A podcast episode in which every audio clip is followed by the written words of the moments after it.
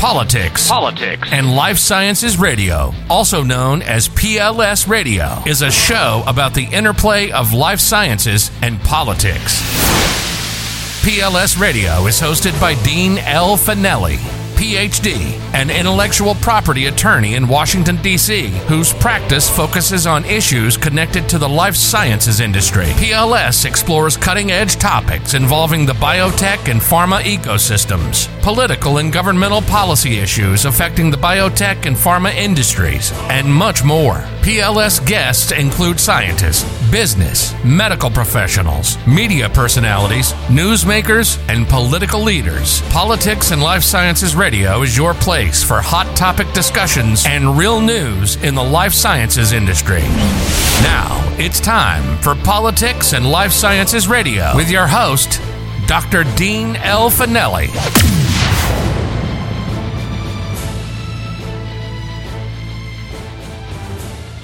Good afternoon. This is Dean Fanelli with Politics and Life Science Radio. Thank you for joining us today, where we talk about all the facts in the life science industry.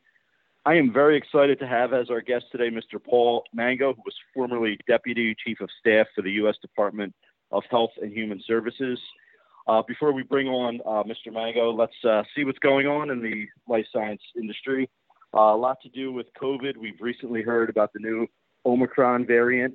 Uh, initial information that is coming out uh, after in the short term. It's only been uh, around about two weeks that we've been aware of, but initial data shows that it looks like it may be a little more transmissible, but uh, so far perhaps it may be not as um, as virile or uh, the likelihood of progressing to that severe disease uh, is not as high as it was with Delta. This is preliminary information. I think it's going to take more time to officially learn, you know, more about this Omicron variant, but based on initial data, that certainly uh, looks like some good news out of this. I know a lot of people were frustrated when they heard about this. We saw that light at the end of the tunnel in March. Delta came around. Seems like we're making it trudging through this variant, and now hearing about Omicron, a lot of people were frustrated. So, uh, any good news we can get out of this is certainly good news. It does look like, um, at least from statements that have come out of Pfizer, that the Omicron variant may not uh, be, excuse me, the vaccines may not be as effective against the Omicron variant. Again, uh, this is a small subset of data. Uh, Moderna and Pfizer have both indicated they're looking into a variant specific booster shot. But in this case, I think some good news is people that have got the booster uh, do seem to have very good protection against the this Omicron variant. Uh, so, just kind of summarize this point, uh, it looks like the first two shots, so someone being fully vaccinated, um, the effectiveness may not be as high. Getting that third shot, that booster shot, does increase the efficacy of the vaccines. Now, making that statement about fully vaccinated, uh, Dr. Fauci has indicated uh, currently fully vaccinated means if you've got an mRNA vaccine, you get those two shots, you're fully vaccinated after two weeks. With J and J, you get your shot two weeks later, you're fully vaccinated. It looks like the definition of fully vaccinated will change, uh, meaning you have to have that second, if you got the Johnson & Johnson, or third shot if you got the mRNA vaccines, uh, to be considered fully vaccinated. Currently, we're still uh, at the, the two shots for the mRNA is fully vaccinated, but uh, Dr. Fauci has said it's a matter of when, not if, the definition of vac- fully vaccinated changes. So that's uh, certainly not what people want to hear. I know we're all tired of getting these jabs, but it looks like, um, you know, at some point we'll be at a situation where uh, hopefully, you know, this is kind of like a flu thing. I don't think this will go away. And people we've talked to on the show uh, have indicated that the idea is that, you know, how do we deal with this as a long term endemic issue? And you know once we're through this pandemic but it doesn't look like uh, at least in the opinions that people we've talked to that this will be fully eradicated. Uh, we know this is a global pandemic. Uh, we've heard the omicron variant uh, has come out of, of south africa. Sub-saharan africa as a region is one of the least vaccinated areas of the planet. So again we know when we talk about this this is a global pandemic. This is no matter how many people in the united states we have vaccinated, you know, as long as the global population still is not fully vaccinated, We're going to continue to see variants pop up. We're going to continue to see infections pop up. So it's really, truly a global mission that we all have to be a part of. And the U.S. is doing a very good job. The U.S. has donated millions of doses. Um, you know, it's up to other countries as well to kick in. But certainly uh, under the Biden administration, we've heard that millions of doses have been uh, given to country, developing countries that don't have readily available access to the current vaccines. Uh, the U.S. continues, uh, pharmaceutical and biotech companies continue to develop therapeutic agents. So even as these new variants pop up, you know, we're definitely not in the same situation we were a year and a half, two years ago, where when this just started. We have a lot more knowledge of how the virus acts, how the vaccines work, and the availability of therapeutics, whether it's monoclonal antibodies, antivirals, um, or even steroids to prevent that inflammation in the lungs that have been around, uh, show to work uh, and prevent the progression of the disease from this moderate state to the severe state. So certainly that's uh, good news, and we've learned recently that um, additional therapeutics are coming out. Pfizer has just come out with a, excuse me, AstraZeneca has just come out with a uh, potential what they're calling an COVID-19 antibody cocktail, which would be administered to healthy people. Uh, certainly, there are people out there, despite a lot of this hesitation and this uh, anti-vax language that we've heard out there. There are people that legitimately can't get a vaccine, whether they've had an allergic reaction to it or they have another condition that prevents them uh, from getting the vaccine. So this uh, antibody cocktail that was developed by AstraZeneca is given to healthy people uh, to prevent them who haven't been vaccinated to prevent them from uh, progressing to severe disease. So that's certainly um, another quiver and uh, another arrow in the quiver uh, against COVID. So I'd like to bring on our guest today on Politics and Life Science Radio, Mr. Paul Mango. Paul, as I mentioned, was Deputy Chief of Staff for the U.S. Department of Health and Human Services. Uh, during this time, he served as Secretary Azar's former liaison to Operation Warp Speed, where he was involved in nearly all strategic, operational, financial aspects of the program. Uh, just really a, a public servant, dedicated his life to this country. He started his professional career as a field artillery officer in the U.S. Army, serving both the 82nd Airborne Division uh, and the 8th Infantry, excuse me, Infantry Division. So we're very happy to have Paul with us today. Paul's also uh, has a book coming out uh, that discusses uh, Operation Warp Speed, so I'll talk about that as well. Uh, Paul, thank you so much for joining us today. Hey, Dean, it's great to be on your show. So we've talked about Operation Warp Speed many times on this show, and you know, just the almost a miracle of science, getting a, knowing how typical drug progression and development happens, vaccine development happens. Getting a vaccine, you know, within a year is truly a remarkable feat. You know, can you give us a little background? You know, that was compared to almost landing on the moon. Do you kind of have that agree that that's kind of uh, a, a good analogy to this? Well, Dean, I definitely agree. It's an exceptional American achievement. Uh, but as I write in the book, we, we bristle at the word miracle. Uh, because this didn't happen by accident. Uh, this was an extraordinarily well planned, strategic, and almost flawlessly executed initiative on the part of the federal government, but also um, you know, enabling private industry to be successful. And I think it's a very important point for the listeners to understand. The government didn't deliver vaccines. The government enabled our spectacular private sector pharmaceutical companies, distributors, uh, you know, um, those who actually manufacture the raw materials to go into vaccines. We enabled them uh, to be successful. But it was a very strategic initiative, and I'll just talk about you know, maybe two or three aspects of that. One is Secretary Azar, as you know, former pharmaceutical executive, understood the risk profile of large pharmaceutical companies and very early on, he said, We're going to have to assume the risk for manufacturing vaccines as a federal government long before there's any emergency use authorization. So that was a big advance, you know, in terms of the timing because we had millions of doses of vaccine available 24 hours after the FDA issued uh, the um, the EUAs.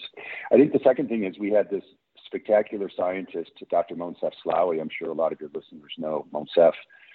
and he's he's a strategist, um, and he had a venture capital mindset, and he said we're going to invest in six different vaccines across three different technologies, and everyone in retrospect can say, well, geez, well, success was certainly guaranteed. We have these mRNA technologies, we have Johnson and Johnson. We didn't know in July of 2020 which vaccines were going to be successful, so he said. We're going to invest in six across three platforms. We only need one to win, just like a venture capitalist. We only need one to win because Steve Mnuchin, the, Treasury Secretary, came over and told us that the team, the Operation Warp Speed team, for every day I'm running this economy at half speed, I lose six to seven billion dollars of revenue.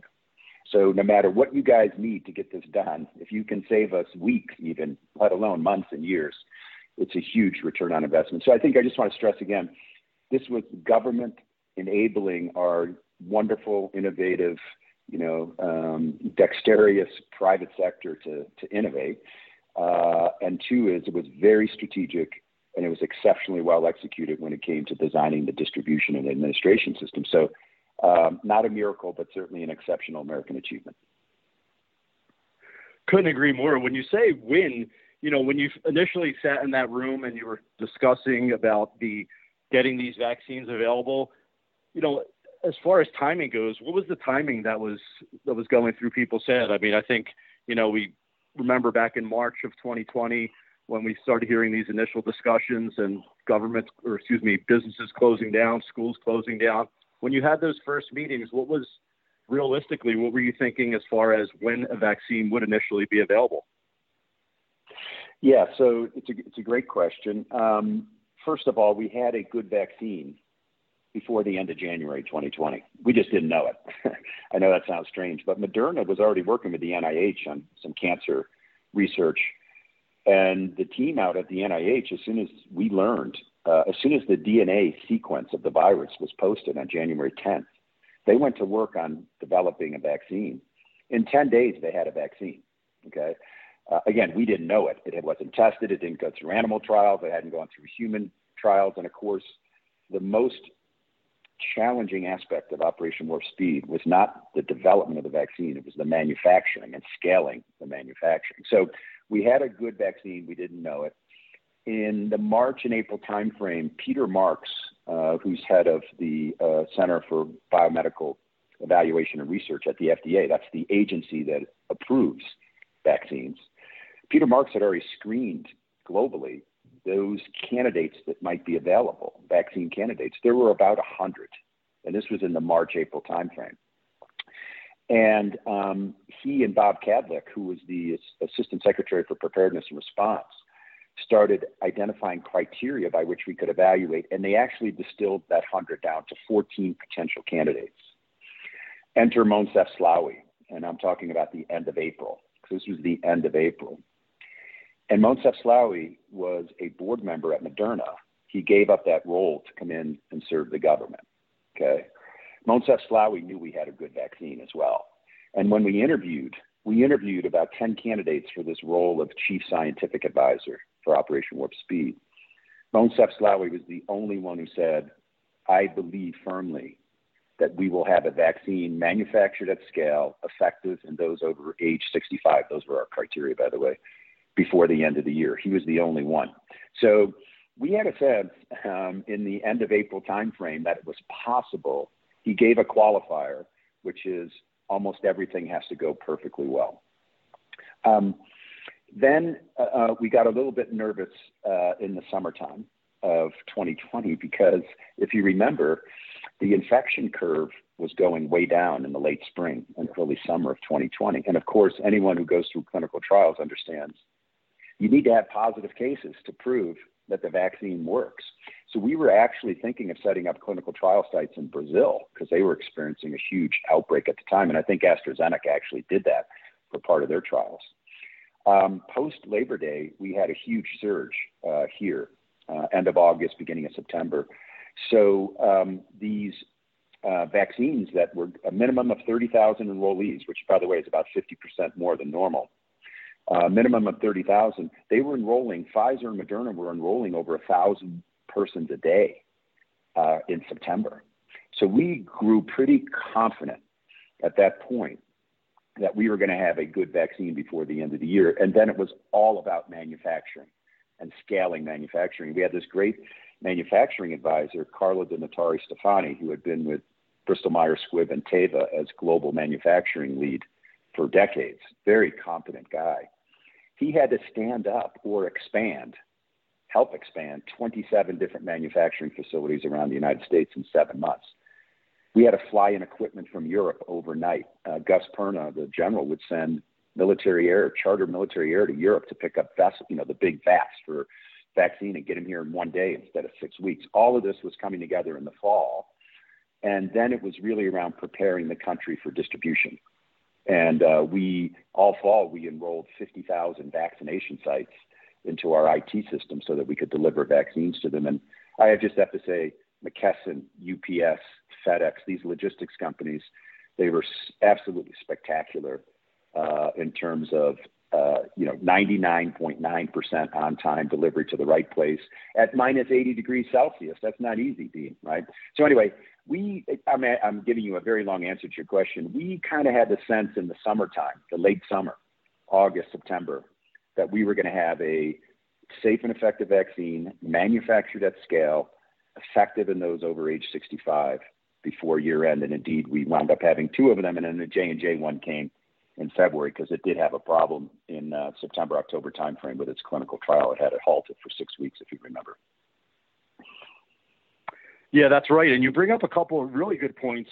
You know, and I think this is a question a lot of people have. There, there was a lot of background information and a lot of background knowledge. You mentioned that the vaccine, Moderna had developed its vaccine. Moderna is one of the, just for our listeners, the preeminent uh, mRNA companies globally. Uh, so they have a lot of knowledge, background knowledge. So it's not surprising they had this. And I think the other point I just want to bring out is, you know, you mentioned 30,000 patient or 30,000 subject clinical trials. You know, all of these vaccines underwent clinical trials. These were not, it's not as if the government stepped in. Certainly there was an emergency use authorization to get these available to individuals sooner uh, than is typical, but you know, can you point out a little bit about the uh, the FDA analysis of data, the clinical trials, and uh, all the oversight that went into this? Although, you know, as I mentioned, the vaccines were available in less than a year. Typically, we're talking years or over a decade to get something like this approved. Um, you know, under the yep. circumstances, it was done very quickly. Can you kind of talk about some of the challenges and just some of the background of what went into getting these authorized? Yeah, absolutely. And, and I think it starts by saying everything that is typically done in series was done in parallel. Um, so, for instance, um, from you know different phases of trials, we were setting up the phase three clinical trials before the phase two trials began. Okay, uh, we were manufacturing, we were acquiring raw materials, equipment, hiring workers, or helping companies hire workers, setting quality control procedures before any vaccine was being close to being uh, approved, right? You, we talk about the FDA. Peter Marks is really a true patriotic American. I mean, the guy was, you know, he had a very difficult role, right? Which is the person who had to say these are safe and effective vaccines. And what he did was he put out guidance in June that set the regulatory context for all of the pharmaceutical companies. He said, here's the standards by which we're going to evaluate vaccines. He updated that a bit in October. I talk about it in the book. It's a little bit controversial because he increased the time from the median enrollee in the trial, you know, uh, the time that had to elapse before you could submit an EUA. But nonetheless, he set the regulatory context very clearly uh, for success. And then he took his his business unit down there at the FDA and he reorganized them to work 24 hours a day over three shifts. Okay, so that he promised us from the time the data are submitted in the application from a pharmaceutical company to the time we will render an answer on the EUA is going to be 14 days max. And he adhered to that. He delivered that three times. Um, you know, normally even the, the evaluation process could take many months, right? So the FDA restructured its processes. It did not compromise a single standard of quality, and indeed, it, it probably made it more stringent because what Peter told us was the typical vaccine clinical trial was about 20,000 enrollees. We had 30 in the Moderna plus, We had 40 plus in the uh, J and J and Pfizer uh, clinical trials. So every aspect of what was done in parallel, uh, I'm sorry, what was typically done in series was done now in parallel, and that was absolutely a key to success. But there were a couple other things. One is use of the Defense Production Act. So this is in times of public emergencies, the federal government can tell suppliers who has priority for raw materials, spare parts, labor, and capital equipment. And we used that 18 times to support companies that were engaged in either producing the vaccines themselves or producing the equipment or the vac- or the uh, raw materials that went into the vaccine. So that was um, uh, extremely important. And then the other thing is um, we made huge investments in the research, development, and manufacturing. So we paid for, uh, you know, uh, Moderna had multi-hundred million dollar grants. Johnson Johnson had multi-hundred million dollar grants. Pfizer did not because it's really a BioNTech vaccine. It was developed in Germany, but we um, absolutely um, gave them the confidence by engaging in a $2.2 billion contract so that they knew they could sell their product. One last thing, because I know, Dean, you also have a legal background. We gave all of these pharmaceutical companies PrEP Act protection, Public Emergency and Preparedness Act protection. What does that mean? That means under emergency use authorization uh, conditions, none of these companies could be sued by any individual who got the vaccine and had an adverse reaction. That takes huge risk, as you know, away from the pharmaceutical companies. So the government did all of this in the spirit of enhancing the time frame, hastening the time frame, yet not compromising quality, and it worked.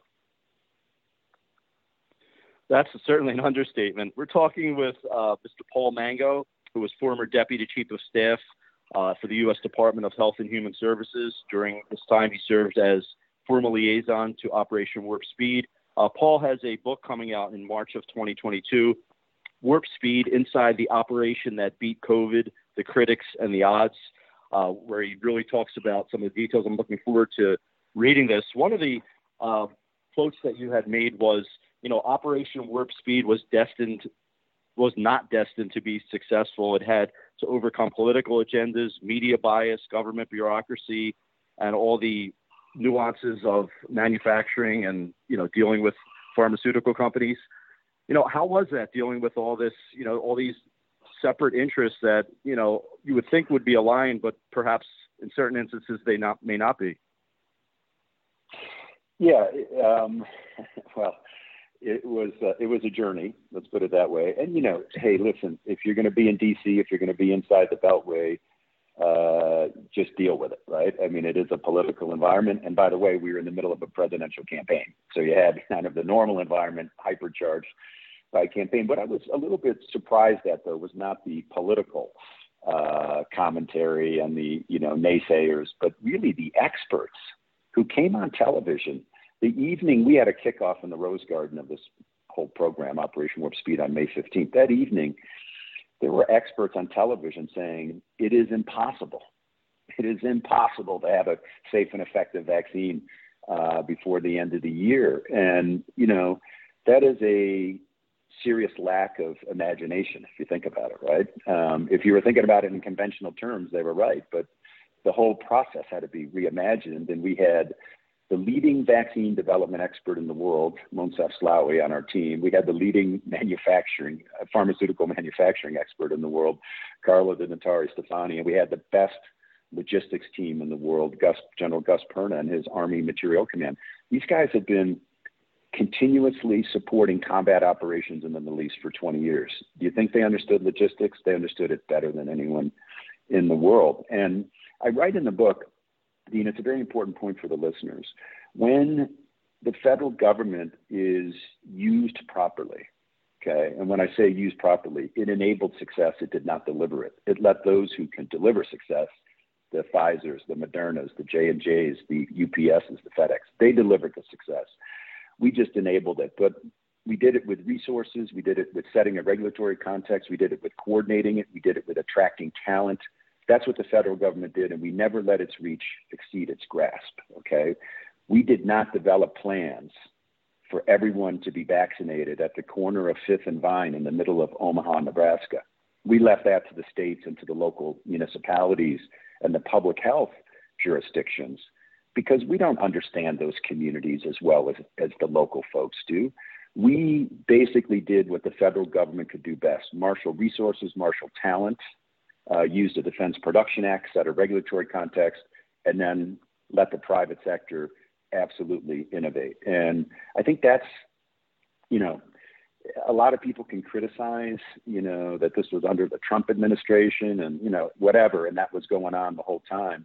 And there were naysayers throughout, even the, you know, even the candidates, uh, as you know, for president and vice president said you shouldn't trust these vaccines. But the team just put its head down and did what it thought was best for Americans. And I can tell you there were Democrats and there were Republicans on the team. And uh, they didn't care. They only cared about one thing: saving American lives, and that's what uh, that's what got them through it. So um, they were well shielded, and uh, you know we created basically a skunk works. I think many executives out there know what I'm talking about.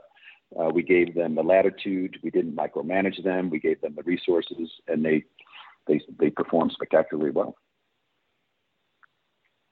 They certainly did. Paul, thank you so much for your time today. I really appreciate it. Thank you for your service to this country as well in the Army and, and all that you've done with Operation Warp Speed. Check out Paul's book, author of Warp Speed Inside the Operation That Beat COVID, the Critics, and the Odds. There's a foreword in the book from Senator Tom Cotton where he says ultimately, Operation Warp Speed is not just an extraordinary technical achievement, it's a testament to American ingenuity and greatness. We should learn from its success and build on its achievement. I think those words really resonate. You know, we hear a lot of um, let's call it nonsense out there now, but you know, I think the greatness of America was really on display here. Paul, thank you for everything you've done with Operation Warp Speed, and I can't wait to read your book. Okay, Dean, thanks for having me. Have a good day. You too. Thank you for listening today on, on Politics and Life Sciences. This is Dean Fanelli. Appreciate your time and look forward to you listening next week. Thank you. Thank you for listening to Politics and Life Sciences Radio with Dr. Dean L. Fanelli. For more information, check us out at facebook.com slash politics and life sciences.